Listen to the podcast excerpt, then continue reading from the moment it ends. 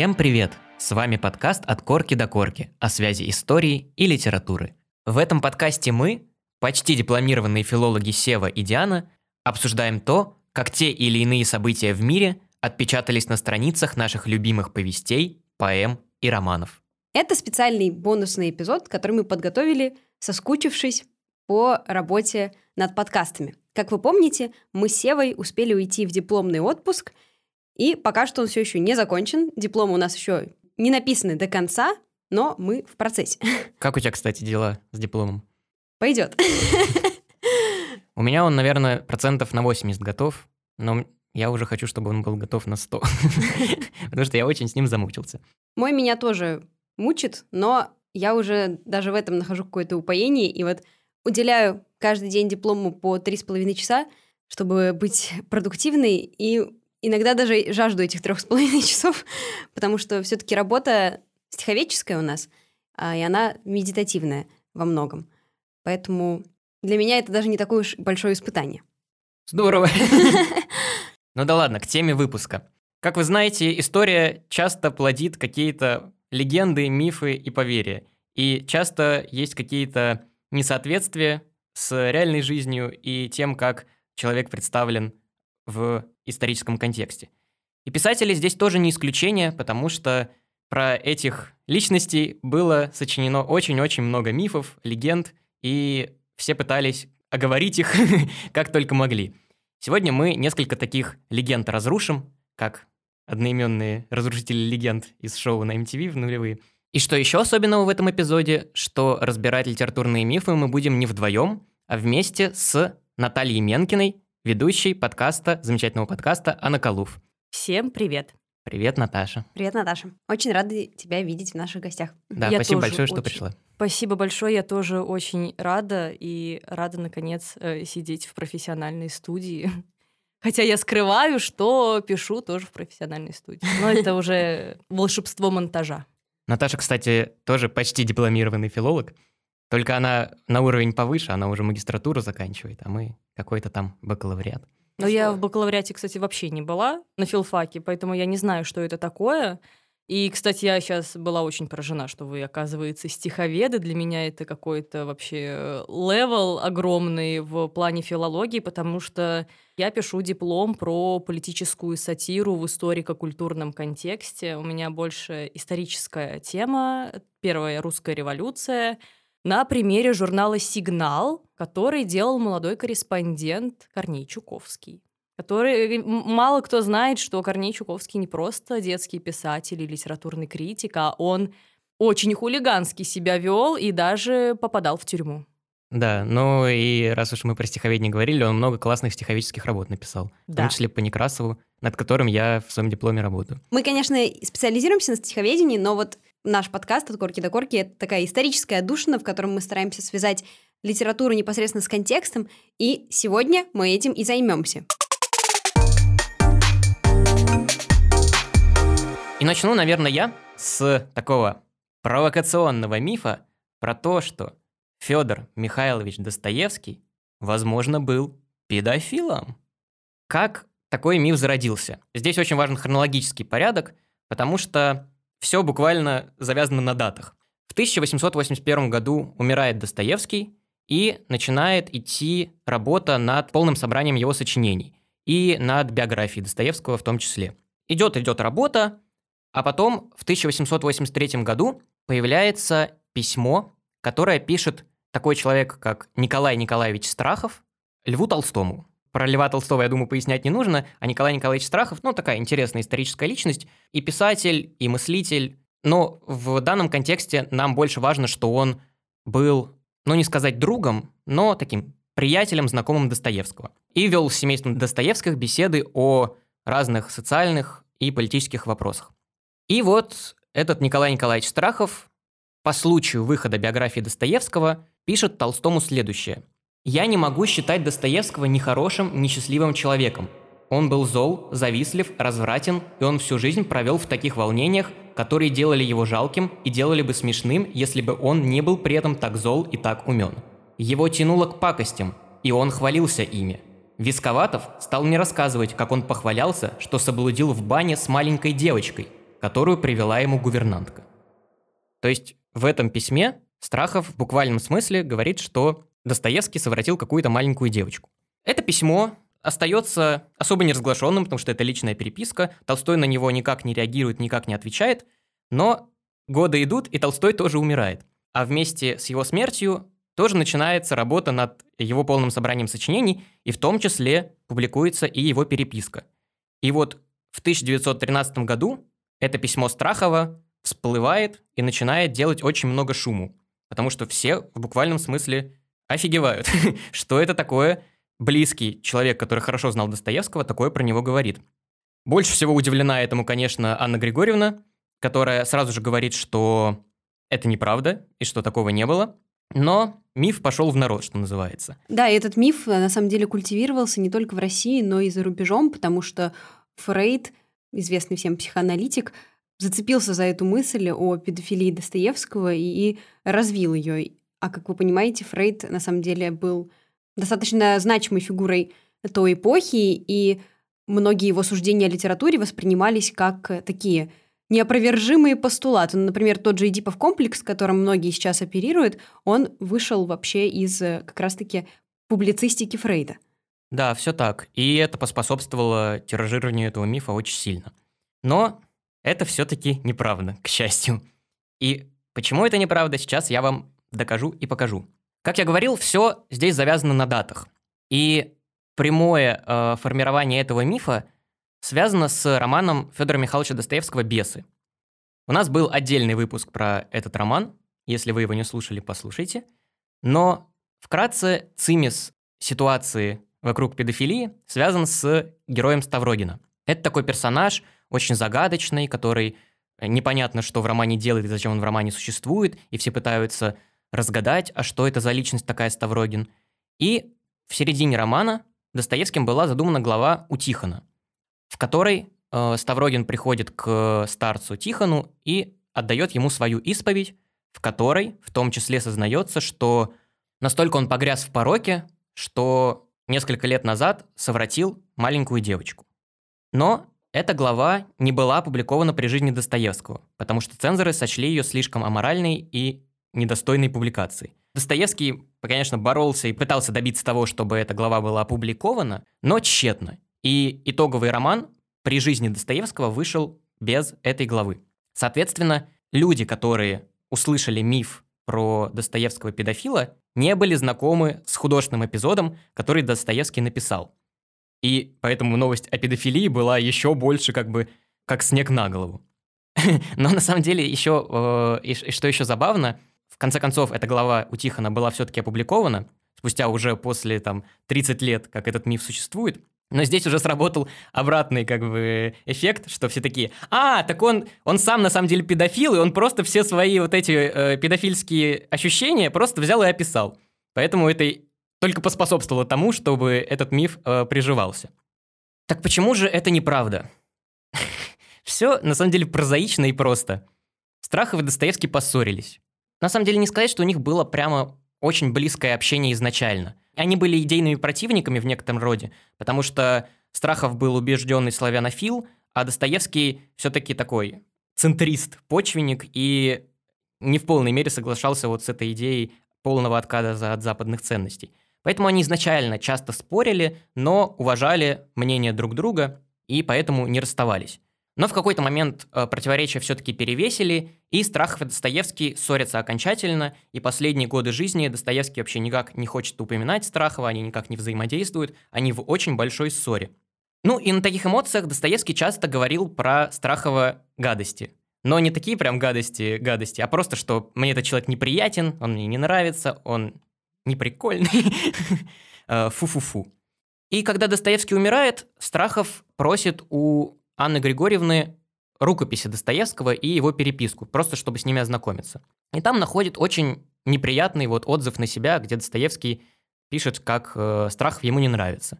Страхов на это обижается. То есть я правильно понимаю, что он обиделся на уже умершего человека и решил испортить ему жизнь? Именно так.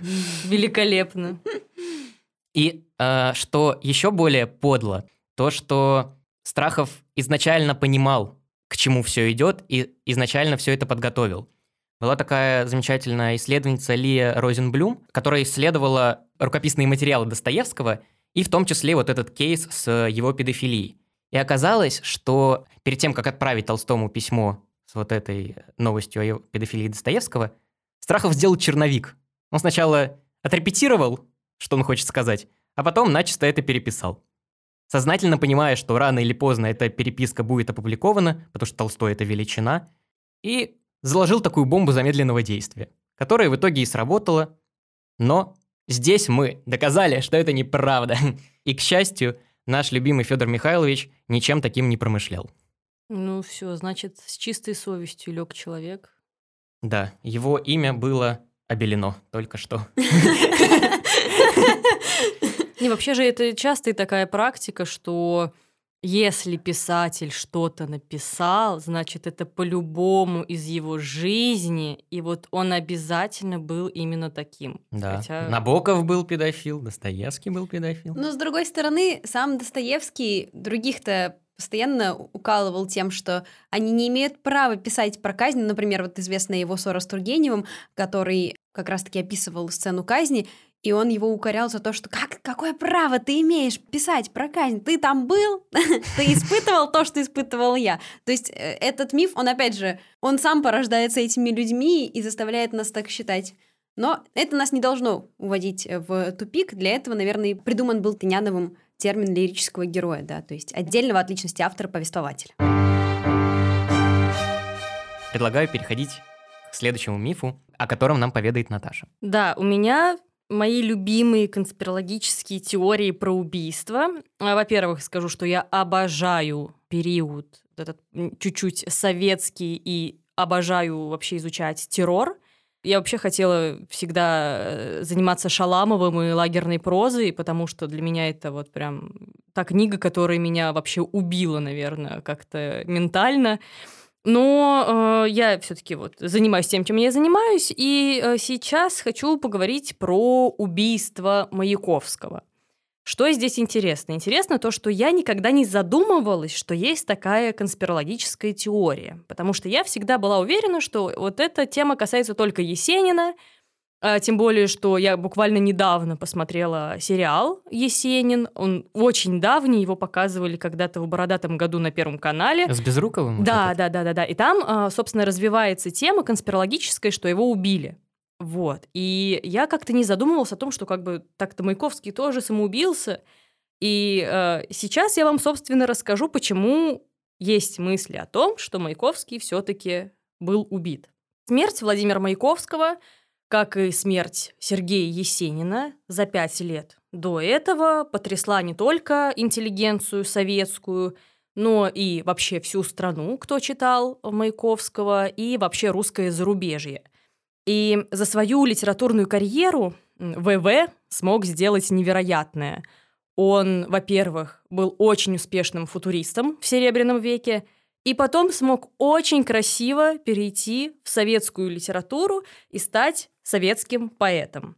Но к концу 1920-х годов популярность Владимира Маяковского начала падать, и вот для этого времени не совсем понятно, то ли этого хотели действительно читатели, и да, как бы они сделали выбор не в пользу Маяковского и начали читать что-то другое, или это все-таки была партия во главе с товарищем Сталином, которые решили, что такой поэт нам больше не нужен.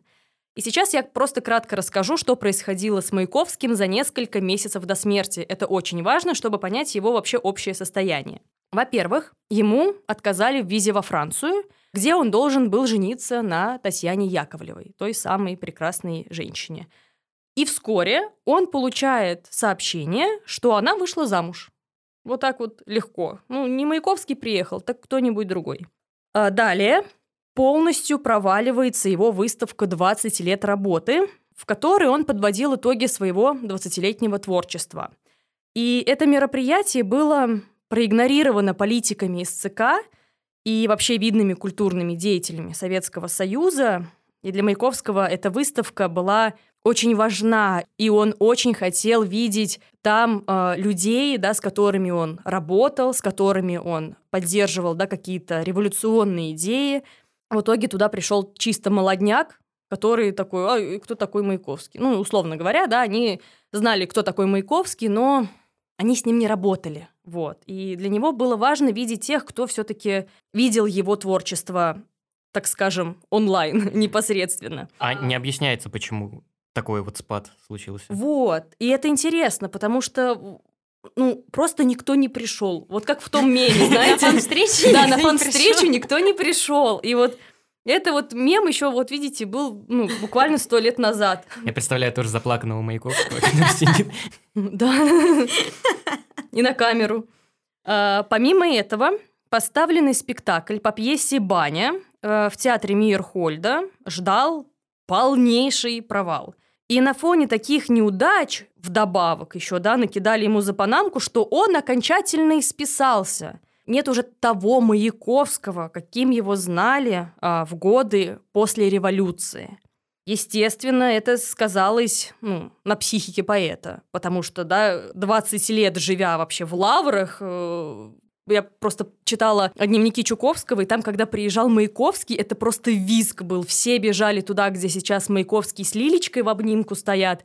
И это было очень важно не только для простых людей и читателей, а даже для писателей, которые не уступают сейчас по величине самому Маяковскому. И переходим к смерти. 14 апреля 1930 года утром в его комнату э, в коммуналке, э, кажется, она находилась рядом с Лубянкой, если я ничего не путаю, пришла Вероника Полонская, это была молодая актриса, кстати, замужняя и последняя возлюбленная поэта. Она вспоминала так последние минуты, я зачитаю – я спросила, не проводит ли он меня. «Нет», — сказал он, но обещал позвонить. И еще спросил, есть ли у меня деньги на такси. Денег у меня не было, он дал 20 рублей.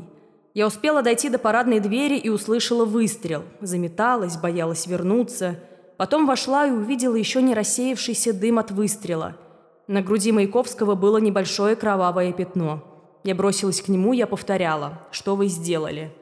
И казалось бы, все просто, да? Ее отказ стал последней такой триггерной точкой, когда он все-таки решил спустить крючок пистолета себе в грудь. Но позже в смерти Маяковского находили белые пятна. И есть несколько версий, говорящие о том, что гибель Маяковского была кем-то подстроена. Во-первых, есть один интересный момент, на который указывал исследователь обстоятельств гибели поэта Валентин Скорятин – он обратил внимание на важную деталь, что все прибежавшие после выстрела застали поэта лежащим в положении ноги к двери. То есть его ноги находились рядом с дверью. А когда вернулись позже, видимо, вызывали милицию, скорую, кого угодно, они заметили, что он уже лежит в положении голова к двери. И возникает вопрос, кто это сделал и в чем была необходимость вообще передвигать тело поэта. Вполне возможно, что кому-то изначально не понравилась да, такая инсценировка, и надо было исправить косяк. И по регламенту в момент выстрела поэт должен был стоять спиной к двери, да, чтобы выстрелить, упасть головой к порогу. И вот это таинственное перемещение тела, в свою очередь, уже намекает на акт убийства. Но в таком случае выстрел должен был произойти очень быстро, и, скорее всего, убийца должен был находиться в соседней комнате. Вторая версия связана с посмертной маской поэта. Знаете, фотографии тогда... А, ну, кстати, фотография же есть. Самоубийство и... Или убийство. Или все-таки убийство. А, некоторые из знакомых поэта заметили, что маска Маяковского делалась уже вечером 14 апреля, а ее необходимо делать прямо в первые часы, а это он умер утром. И отсюда есть основания предполагать, что Маяковский упал лицом вниз, а не на спину. Получается, ему еще нужно было замазать раны для того, чтобы спокойно еще сделать да, какие-то там приготовления к э, созданию маски.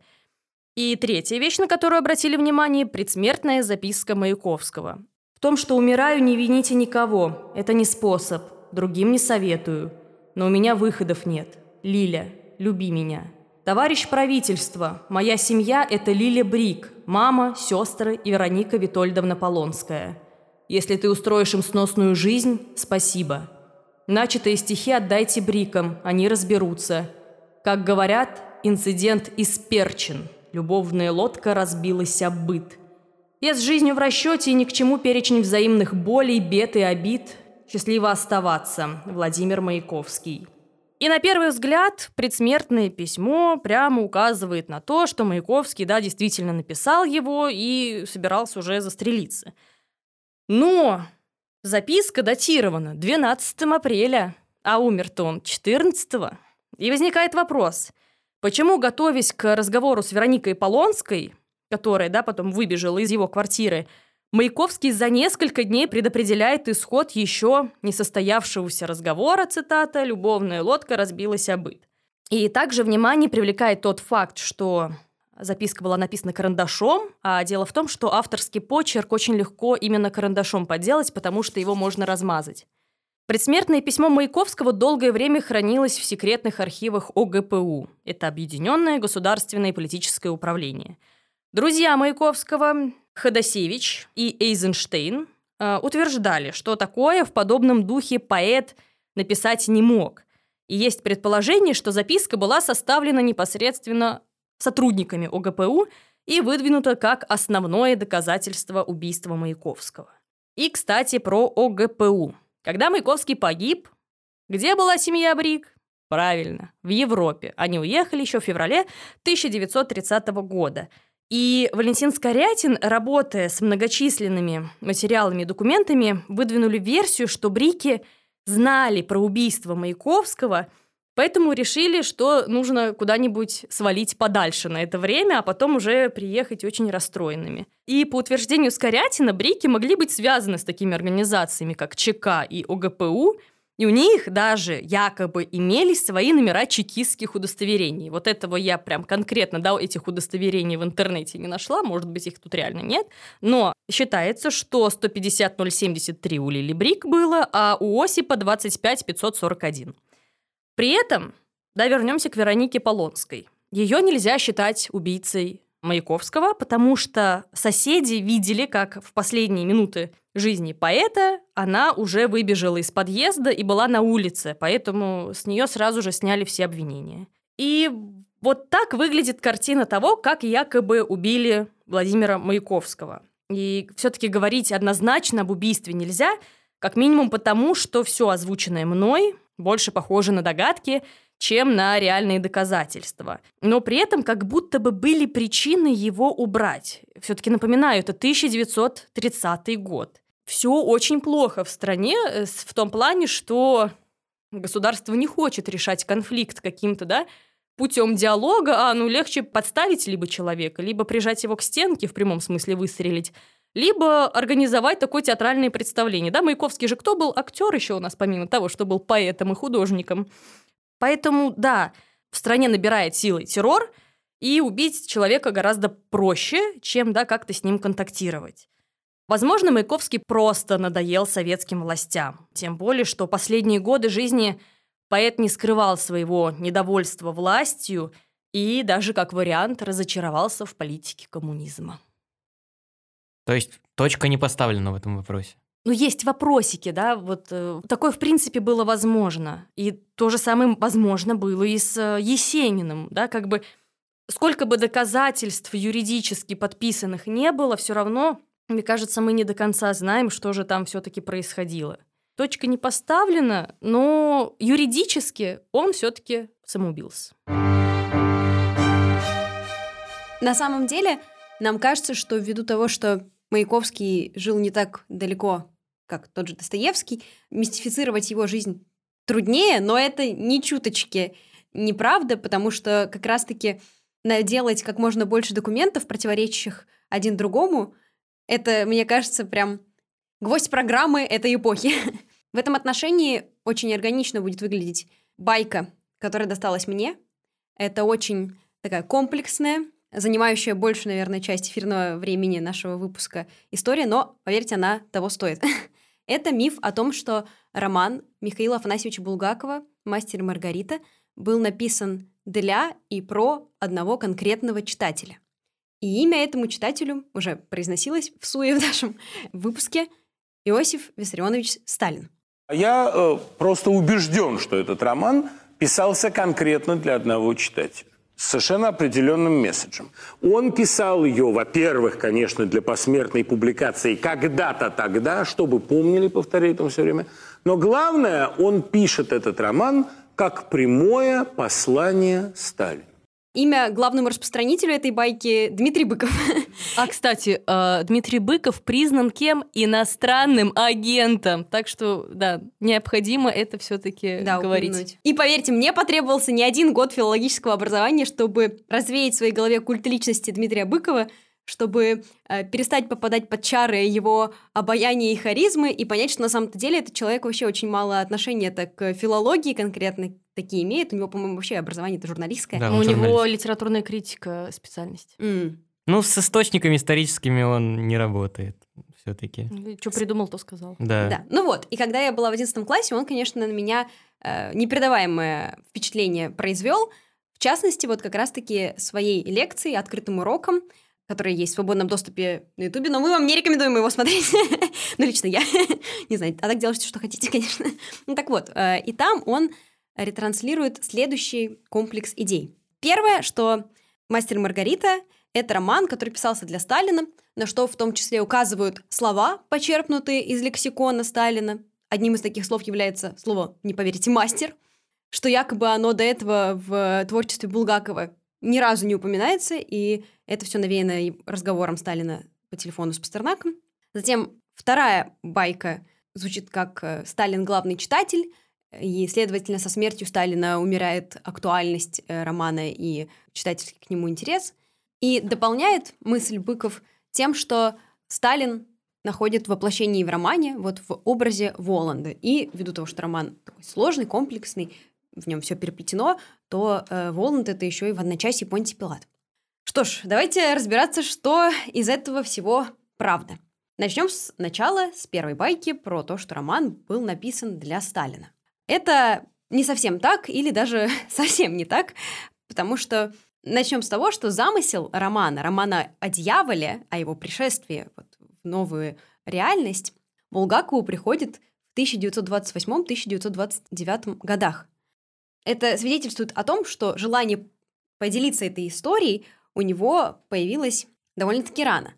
Да и на самом-то деле обращаться к Сталину в это время конкретное у него не было никакой надобности, необходимости, потому что тогда у Булгакова все было, так сказать, на мази. Два года как отгремела просто с невероятным успехом его постановка пьесы «Дни Турбиных», что для меня до сих пор является загадкой, потому что я абсолютно не понимаю, как столь советская страна со столь широко распростертыми объятиями могла принять такое антисоветское произведение. Но так или иначе, да, мы понимаем, что Сталин высоко ценил это произведение, раз позволял ему быть отыгранным. Вот, да и публика также принимала это произведение. Да, и на литературном поприще, на писательском, Булгаков был в это время очень продуктивен. Он э, работал над пьесами «Бег» и «Кабала Святош». И вот только к 30 году у него начинаются проблемы. Потому что на Булгакова просто тоннами сыплются многочисленные критически настроенные отзывы, что так или иначе препятствует постановке его пьес. А это осложняет его материальное положение, как вы понимаете. Ну, пьесы не играются, отчисления автору гонорар не приходит. И тогда он обращается к правительству СССР с просьбой о том, чтобы ему позволили либо эмигрировать, либо предоставили возможность работать непосредственно в МХАТе. Таковую ему предоставляют. И вот здесь я сразу хочу сделать оговорку, что вот это вот мотив такого обращения к правительству в литературной тусовке, он, ну, супер распространен. Просто прошерстите большую часть биографии того времени, упомянутый уже Маяковский, да, Лилия Брик сколько раз обращалась тоже к Сталину после смерти Маяковского, чтобы э, так или иначе его произведения продолжали печататься. Э, Горький, да, был подвязан на взаимодействие с э, властью. То есть в этом не было ничего такого из ряда вон. Мне кажется, реально, вот у, у кого-то что-то заболело из писателей сразу «Правительство СССР, помогите!» Вот. э, Ну, то есть и в целом, хоть и кажется, что диалог между властью тогда был такой монологизированной форме, он все-таки был. Поэтому в обращении, даже если в какой-то степени этот роман действительно как-то хотел обратиться к Сталину, в этом нет ничего странного из ряда вон выходящего, не, не подходящего своему времени. Так вот, возвращаясь к контексту жизни непосредственно Булгакова. Как я уже сказала, он получает место в Амхате с помощью непосредственно Сталина. В смысле, как драматург? Да, как драматург. Он вообще очень много работал и режиссером, и крутился в этой театральной тусовке. Можно я вот Да, да, добавлю конечно. просто про Булгакова? Я была два года назад в музее МХАТа. Вообще очень советую в Москве. Это потрясающее место. Там потрясающие э, женщины-экскурсоводы, которые просто и голос, и внешность, они просто вот, ну, они созданы для того, чтобы быть там. И они мне показывали фотографию, где Булгаков э, в костюме в образе судьи какой-то гоголевской пьесы. Он, по-моему, ставил э, то ли мертвые души. Вот, наверное, Да, мертвые души. Там он э, под его редакцией именно проходила Да, какая-то гоголевская работа. Вот. И э, тогда еще был жив Станиславский, и Булгаков умолял его на сцену. Вот он хотел, вот такой Станиславский, ну, пожалуйста, Константин Сергеевич, я так хочу э, выступить хотя бы где-то, хотя бы постоять на сцене. В итоге они его разрядили в судью и посадили, и одну постановку Булгаков провел на сцене. Даже есть фотография. Там Булгаков сам на себя не похож. Это какое-то скривленное лицо, вот этот парик типичный судейский. И вот, э, вот эта фотокарточка на память, она там висит, как то, что Булгаков пытался быть актером. Спасибо, это такое крутое дополнение. Блин, ну класс, я не знала об этом. Я даже не знала про такой музей, я обязательно пойду. Да, там потрясающе, там очень маленькая стоимость. И там, знаете, что там потрясающий охранник сидел, он в костюме, вот это вот все. И он говорит, «Э, девушка, вы знаете, что? Я такая, ну, да, говорю, что? Он говорит, вот, вот это здание, да, вот на Камергерском переулке Савва Морозов построил ради Марии Андреевой. Только ради этой женщины. Он такой, не соглашайтесь, пожалуйста, на меньше. Боже, он, вот это вот еще, они как будто там все сами артисты, знаете, потому что вот это вот его осанка, он мне еще одевал курточку, хотя он охранник, он не должен этого делать. Открыл мне дверь, только не соглашайтесь на меньше. Ну вот, как вы видите, Наташа верифицировала мои слова. Действительно, Булгаков работал в Амхате, крутился в театральной тусовке в разных абсолютно ипостасях. А еще в это время он работал над э, романом своим «Мастер и Маргарита». И в 1931 году как раз-таки в романе впервые появляется Маргарита как героиня. До этого ее там не было. А в 1934-м ей в пару приходит мастер. И вот тут вот мы с вами и поговорим, а, собственно, об этом таинственном слове из лексикона Сталина. Понятно, почему Дмитрий Быков проассоциировал появление мастера с э, лексиконом Сталина, потому что в 1934 году действительно как раз-таки состоялся этот звонок злосчастный Сталина Пастернаку, в котором речь шла про арестованного Мандельштама, который как раз-таки тогда написал «Мы живем под собой, не чуя страны», и там он назвал непосредственно Мандельштама мастером. Он вопрошал, но он же мастер, мастер, подразумевая под этим, что к нему должны быть применены некоторого другого рода наказания или, наоборот, помилования. Сейчас будет минутка пиара. В нашем телеграм-канале был подробный текст про этот таинственный созвон, не в зуме, а в а просто телефонный Пастернака и Сталина. Поэтому ссылочку мы на него дадим в описании. И вообще подписывайтесь на наш телеграм-канал. Там очень много прикольных материалов, которые не входят в наши выпуски, но так или иначе с ними связаны. Ну так вот, и действительно кажется, что ну вот, мастер, и у Булгакова мастер, 2 плюс 2, так это все и работает. Но я убеждена, что наши слушатели обладают более критическим мышлением, чем Дмитрий Быков, и, простите, пожалуйста, что могут провести работу над фактами. Если что, это сделала я за вас, поэтому сейчас я их просто озвучу. А, ну вот, он говорит еще, Быков, в свою защиту, что это слово просто до этого у Булгакова вообще ни разу не появляется. И это наглая ложь, потому что как я упоминала, вот эта кабала Святош, над которой работал Булгаков еще в 29 году и закончил работать над ней в 33-м, она просто испещрена словом мастер. ну, там про Мольера, это логично. Согласитесь? вот. Но даже далеко ходить не надо. В том же «Мастере и Маргарите» слово «мастер» есть в рукописях от 1931 года, то есть задолго до звонка этого злополучного Сталина Пастернаку. Хочу сказать шах и мат. Дмитрий Быков. Просто какой ужасный хейтерский эпизод. Мотив, мотив оскорбления Быкова. Ладно, надеюсь, все-таки мы разобрались с этой историей с словом мастер. Вернемся к контексту жизни а, Булгакова. В ней все продолжает идти ко дну, если честно. Это самое произведение про Мольера, о котором я только что говорила, в 1936 году ставят на сцене МХАТа и тут же разносят в пух и прах его коллеги. Ну, то есть люди, которые до этого играли в «Днях Турбиных», пишут нелестные отзывы, и Булгакова это очень сильно ранит, и он уходит из МХАТа и поступает либретистом в Большой театр. Если что, это человек, который пишет э, либретто. Логично. Но, если честно, и там условия неблагоприятные для работы, потому что как только Булгаков закончит написание либретто к одной пьесе, Сталин скажет, знаете, я передумал, давайте этого сейчас ставить не будем, сейчас не, не до этого, не время, и Булгаков начинает работу заново, понимая, что это, скорее всего, тоже Света не увидит. Как вы понимаете, работать в таких условиях совершенно невозможно, особенно человеку творческому. Плюс предыдущие его пьесы, как вы понимаете, уже тоже перестали ставиться. А если ставятся, то продолжают осыпаться нелестными отзывами и комментариями. И тогда в его дневнике от 1937 года появляется следующая запись. «Это ужасно – работать над либретто, выправить роман и представить». Представить означало как раз-таки вот показать его Сталину. И Елена Сергеевна, его жена, в разговоре биографу в 1962 году тоже как бы этот факт подтверждает. Миша иногда говорил, вот вручу ему роман, и на завтра, представляешь, все изменится. И тут все такие, блин, ну вот, вот же оно, доказательство, хотел же показать Сталину. Но давайте мыслить критически и логически. Во-первых, возможно ли было это показать Сталину? Абсолютно и полностью нет. Роман, в основе которого лежит история, да, конечно, предельно мифологизированная и переделанная, но про Иисуса Христа в атеистической стране. Ну, то есть, если с днями Турбиных еще прокатило, если там еще эти настроения антисоветские могли как-то звучать, то сейчас уж, простите меня, господин Булгаков, но ни в коем случае. Ну, то есть, объективно говоря, это не могло быть представлено.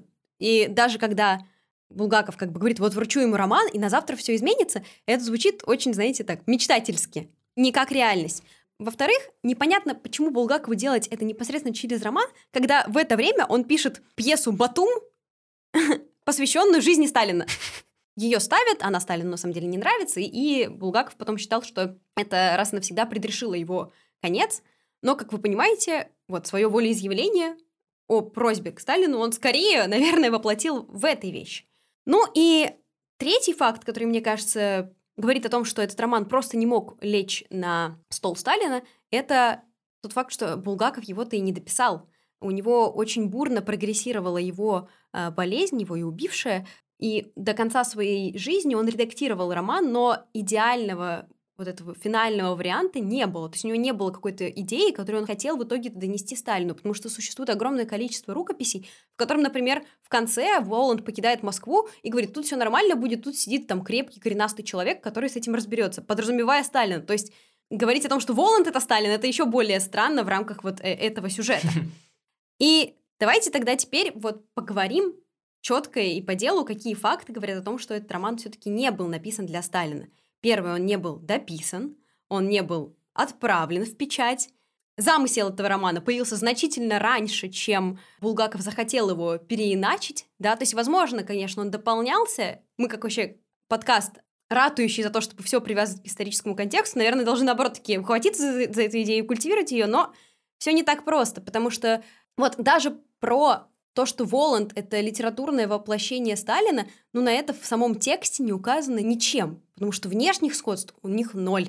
Единственное, что более-менее приплетено, это то появляющийся, то пропадающий акцент Воланда. Но у Воланда акцент немецкий. И это просто потому, что он Мефистофель. Потому что он из гетовской традиции, поэтому у него и акцент. Ну, тут достаточно просто. Вот. И в этом отношении мне кажется, что чем губительно эта байка тем, что она предельно упрощает роман, э, делает его, ну, прям поверхностным.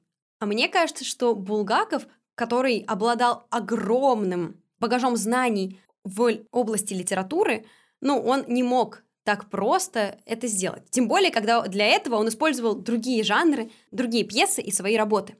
Я не могу говорить, что моя теория здесь разработанная абсолютная истина. То есть, возможно, в чем-то Дмитрий Быков прав, возможно, я в чем-то не права, но есть вот факты и есть текст, и с ними, мне кажется, работать нам, как филологам, и необходимо, а вам, как слушателям, их впитывать. Вот, я все, фух.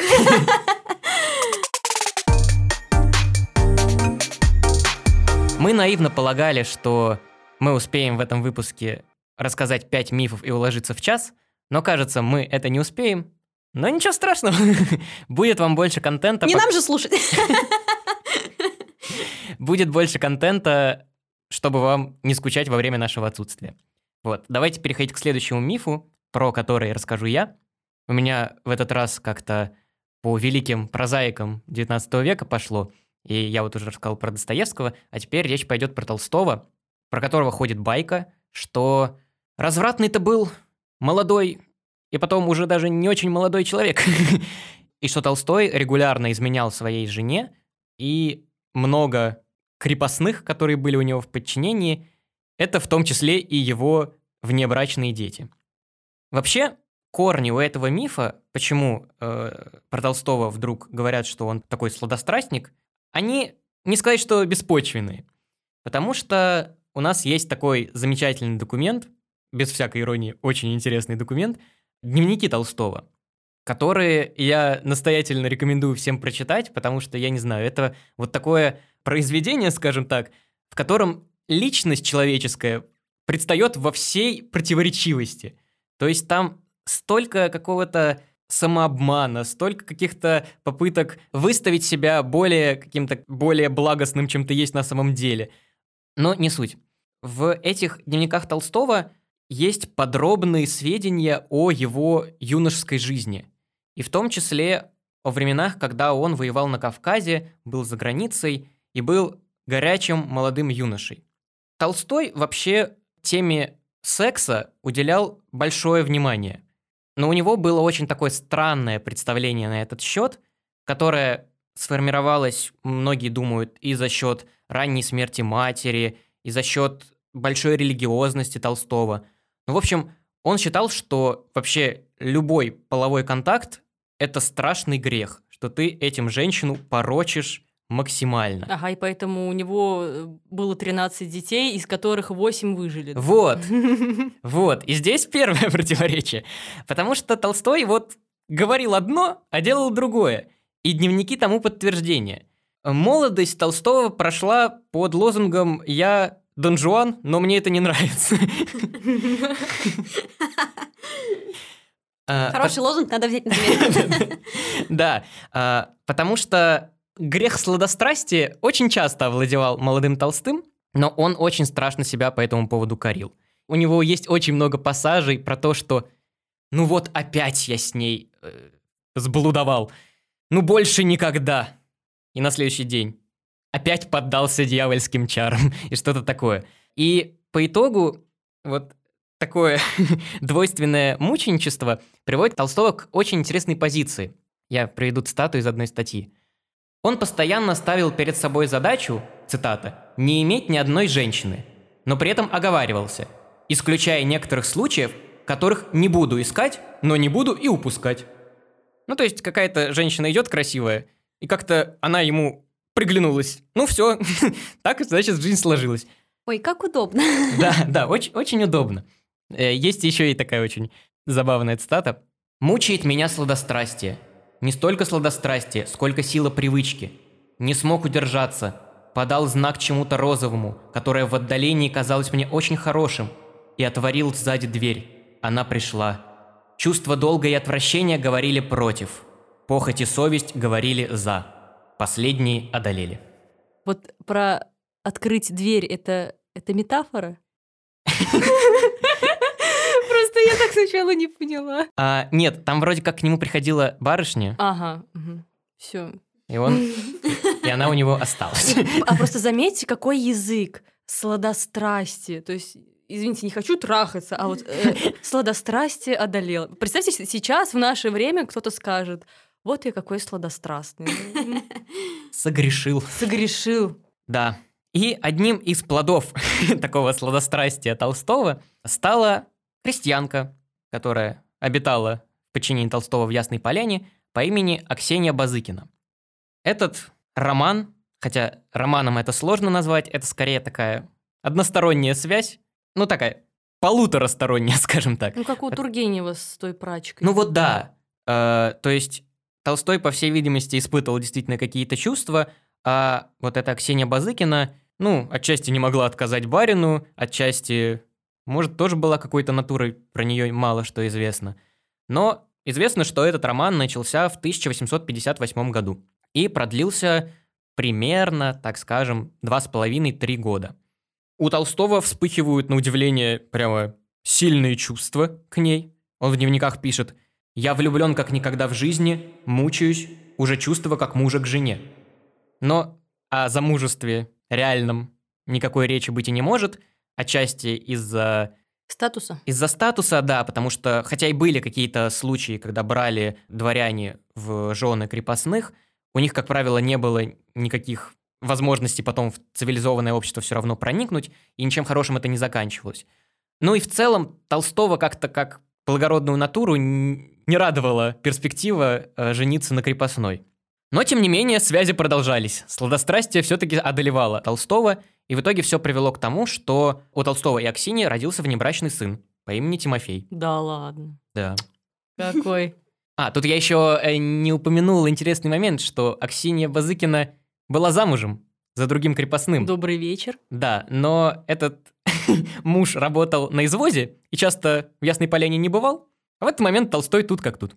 Ну, у них же там такая тема была, только когда, например, муж уезжал, то невестка оставалась со свекром, вот, и он имел право, так сказать, пользоваться а, всем тем, что имел право делать муж. Я забегу немного вперед.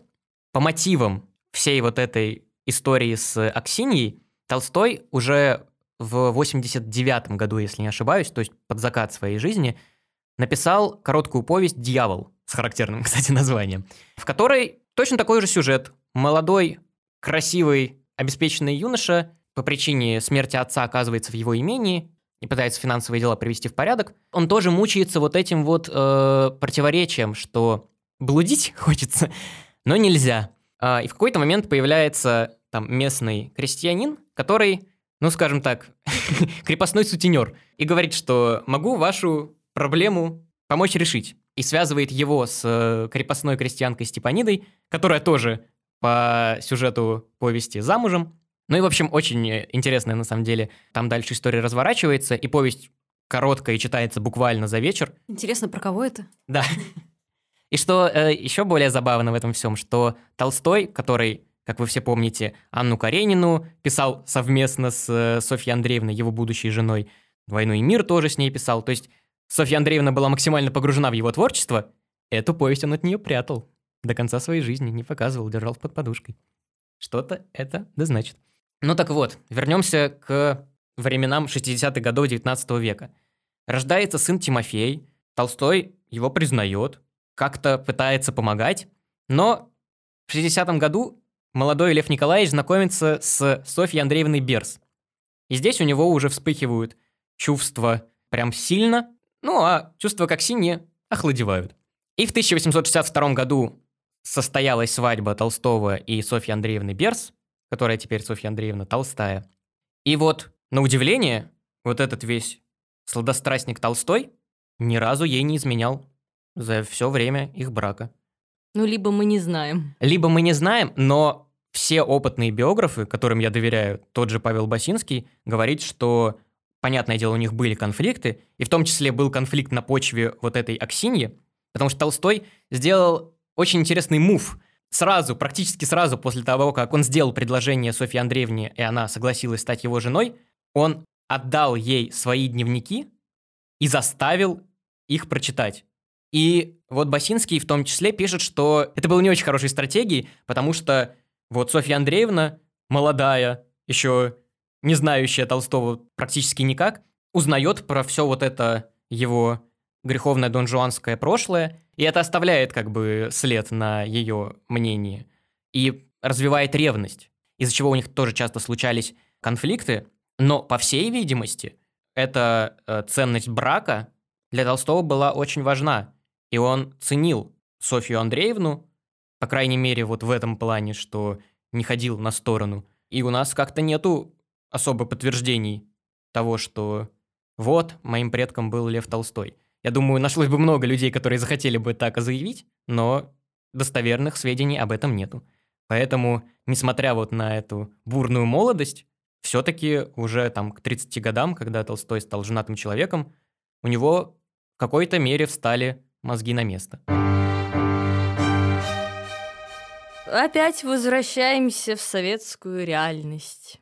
Диана рассказывала про то, что «Дни Турбиных» а, были очень такой антисоветской пьесы, но при этом очень зашли Сталину. И такая же судьба ждала «Тихий дон». Это было абсолютно не советское произведение, да, как, ну, не скажем, что антисоветское, но абсолютно не советское произведение, и тем не менее оно очень зашло Сталину, было очень популярно э, в советское время и, в принципе, за рубежом, но тоже породило немало мифов о том, кто же все-таки написал роман-эпопею, крупнейшие да, произведения советского периода и всего 20 века. И сейчас я расскажу и докажу, почему все-таки Шолохов является единоличным автором этого произведения.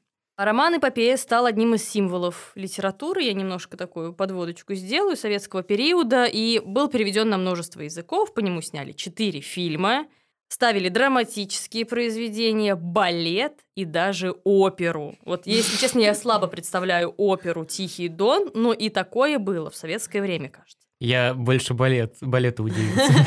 Да, кстати, тоже интересное кино было бы. А Шолохов, благодаря «Тихому дону», в 1965 году стал Нобелевским лауреатом по литературе, цитата, «за художественную силу и цельность эпоса о донском казачестве, переломное для России время. И это был единственный Нобелевский лауреат из СССР, а, которого одобряла партия. Напомню, первым самым является Бунин. Кстати, до этого Толстой отказался от Нобелевской премии мира, но это так. Потом у нас был Пастернак, и Пастернак, вы знаете, чем все закончилось. Это была дикая травля, и также потому, что Шолохов был номинирован вместе с ним. А Шолохов номинировался 11 раз, кажется, на Нобелевскую премию. И в 65-м году такие, ну давайте уже, умоляю просто. При этом с ним хотели поставить Анну Ахматову, как э, поэтессу вообще, да, всего века серебряного. И один э, из Нобелевской академии говорит, а давайте мы им вместе дадим, но они же Советского Союза. И другой говорит, вы что? Говорит, ну, Шолохова и Ахматову объединяет только то, что они из одной страны. Больше их ничего в этой жизни не объединяет. Вот. И, к сожалению, Ахматовой должны были дать Нобелевскую премию в 1966 году, но в марте 1966 она умерла, а посмертно ее не дают. При этом напомню, что роман никак не отражал советскую действительность, которую стремились описывать в книгах э, того периода. Но роман понравился, как я уже говорила, товарищу Сталину, и препятствовать выходу книги, естественно, не стали. Вместе со Славой к писателю пришли и подозрения о том, что Шолохов на самом деле не писал роман, а Шолохов является национальным проектом. А еще в 29-м... Шолохова не существует. Да, да, Шолохова не существует. Ну, то есть, как бы он лицо какого-то проекта такого масштабного. Как, как Стаханов, да, грубо говоря, тоже есть же такая байка. Да, да, да, да, да, что вот, ну, на самом деле его нет. А еще в 29 году, когда первая книга Тихого Дона вышла в свет, некоторые критики выразили сомнения, первые такие сомнения насчет причастности Шолохова к написанию романа. Одним из главных аргументов был факт, что писатель на момент написания книги был слишком молод. И чтобы написать э, такой огромный материал, все-таки нужен был какой-то жизненный опыт. Сторонники версии плагиата утверждают, что «Тихий Дон» резко контрастирует, это второй аргумент, что а, резко контрастирует с ранее вышедшими донскими рассказами. В том плане, что роман сильно отличается по стилистике и уровню написания. Также обвинители сомневались в эрудиции писателя, потому что Шолохов закончил всего четыре класса, а в романе подробно описаны события Первой мировой войны, да, таким очень сильным языком, поэтому сомнения, конечно же, ну, они имели место быть. Настоящим автором «Тихого дона» считали Федора Крюкова, русского писателя, политика и потомственного казака. А в Первую мировую войну он служил в санитарном отряде и написал ряд очерков из быта военного госпиталя, которые очень хорошо перекликаются с военными темами Тихого Дона. И Крюков умер в 1920 году, но якобы после себя оставил первоначальный текст Тихого Дона. Среди тех, кто открыто обвинял Шолохова в плагиате, был, конечно же, Александр Солженицын, который утверждал следующее, я процитирую. Книга удалась такой художественной силой, которая достижима лишь после многих проб опытного мастера. Но лучший первый том, начатый в 26 году, подан готовым в редакцию в 27 году. Через год же за первым томом был готов и великолепный второй. И даже менее года за вторым подан и третий, и только пролетарской цензурой задержан этот ошеломительный ход.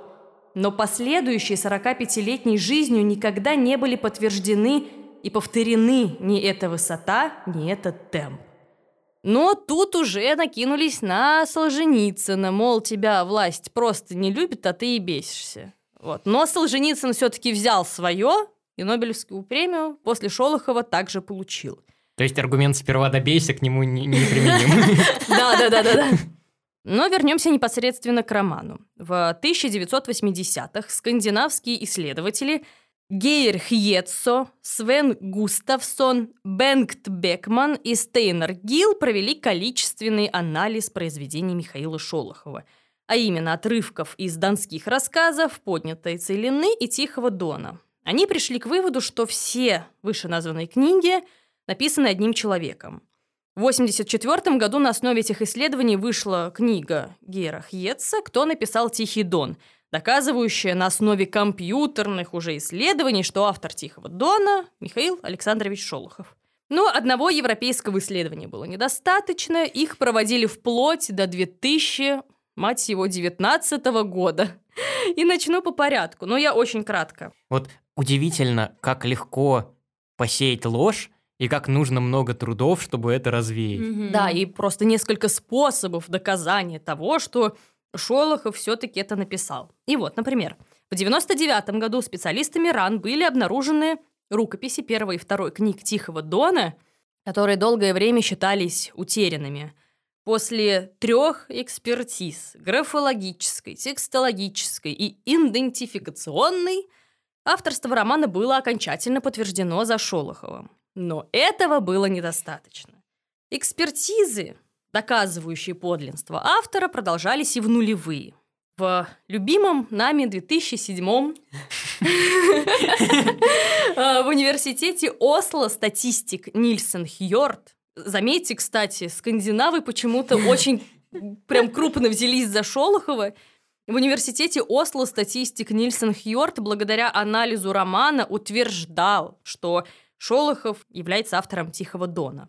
В 16 году специалист в области славянской акцентологии и диалектологии Сергей Николаев сравнил, что интересно, диалект Вешенского говора в Тихом Доне и говор Шолохова и Крюкова.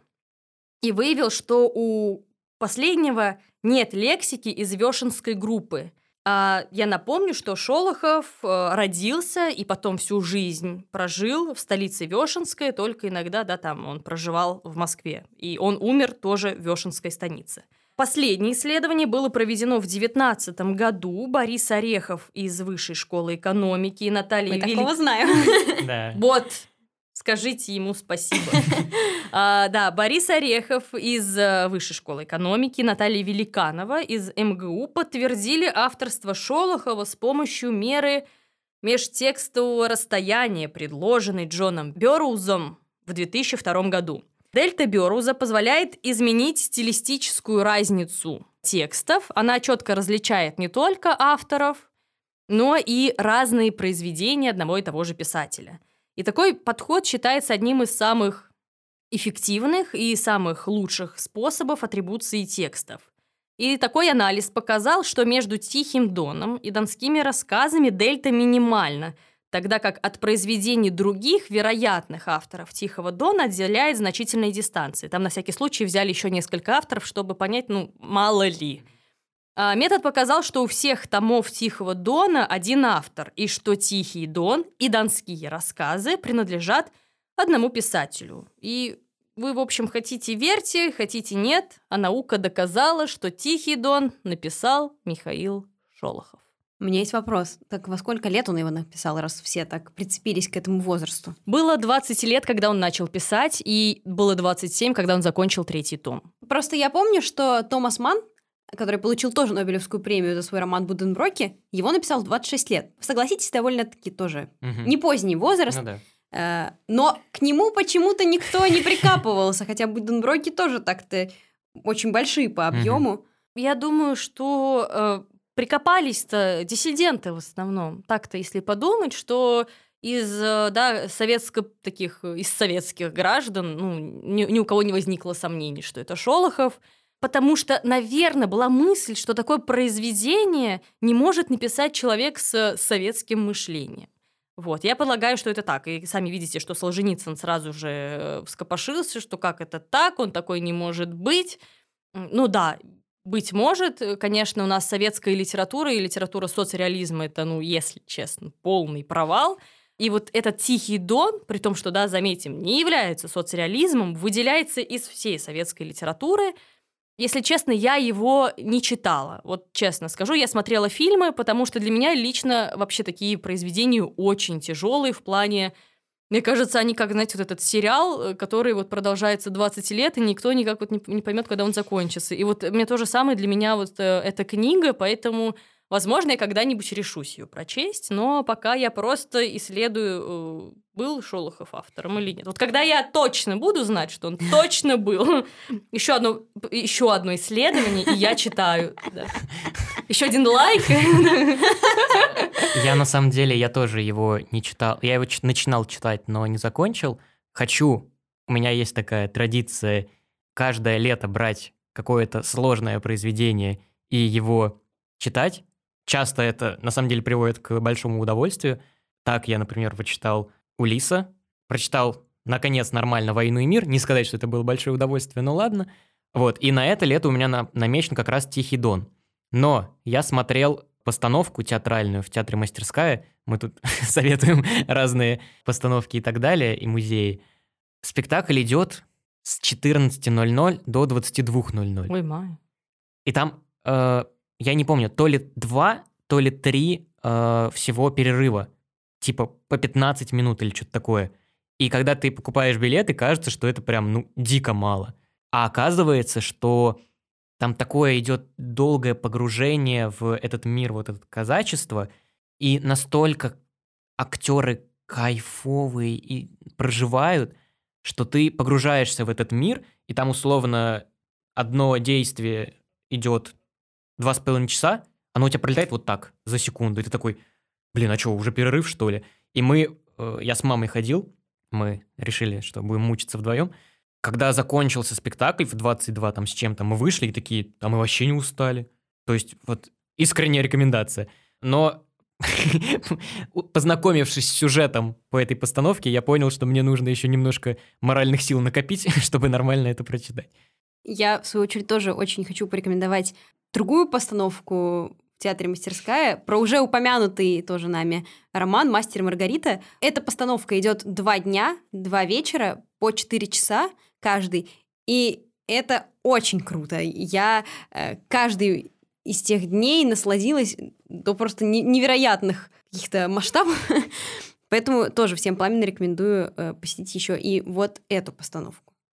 И вот у меня еще, да, тут... э, Очень советую всем приехать в мой родной город Саратов, сходить э, в театр драмы и посмотреть «Кабалу Святош», которая идет 4 часа. Мы пришли с мамой, тоже я ходила, и я была уверена, когда смотрела на сайте, что там было написано час-полтора. А потом, когда я садилась, и мне дали, и я купила программку, я вижу, что там 4 часа. И сначала мы, естественно, наши лица немножко померкли, но потом, когда началось действо, это было настолько потрясающе, настолько интересно, настолько, ну, вообще время пролетело, и это стоило того, чтобы посетить э, этот э, спектакль.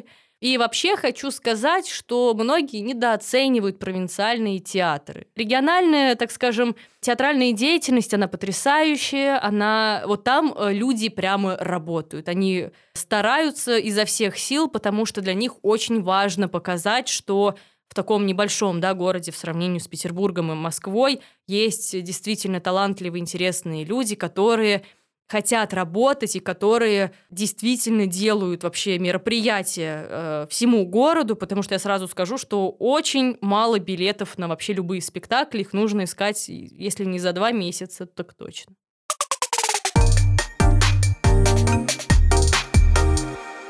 Ну что ж, выпуск вышел очень насыщенным, плотным и надеемся, что для вас полезным. Мы свято верим, что сделали благое дело для мира литературы и хотим поблагодарить за это и помощь в этом Наташу. Спасибо, Спасибо вам, что пригласили, мне очень понравилось. Надеемся, что это наша не последняя встреча, потому что мы очень прекрасно провели время, надеюсь, что наши слушатели тоже. Спасибо за прослушивание этого эпизода. Мы надеемся, что он был для вас интересен и полезен. Ставьте нам сердечки и звездочки на тех подкаст-платформах, на которых вам удобно. Так о нашем проекте узнает как можно больше людей. Любите литературу и учите историю. Всем пока. Пока. Пока.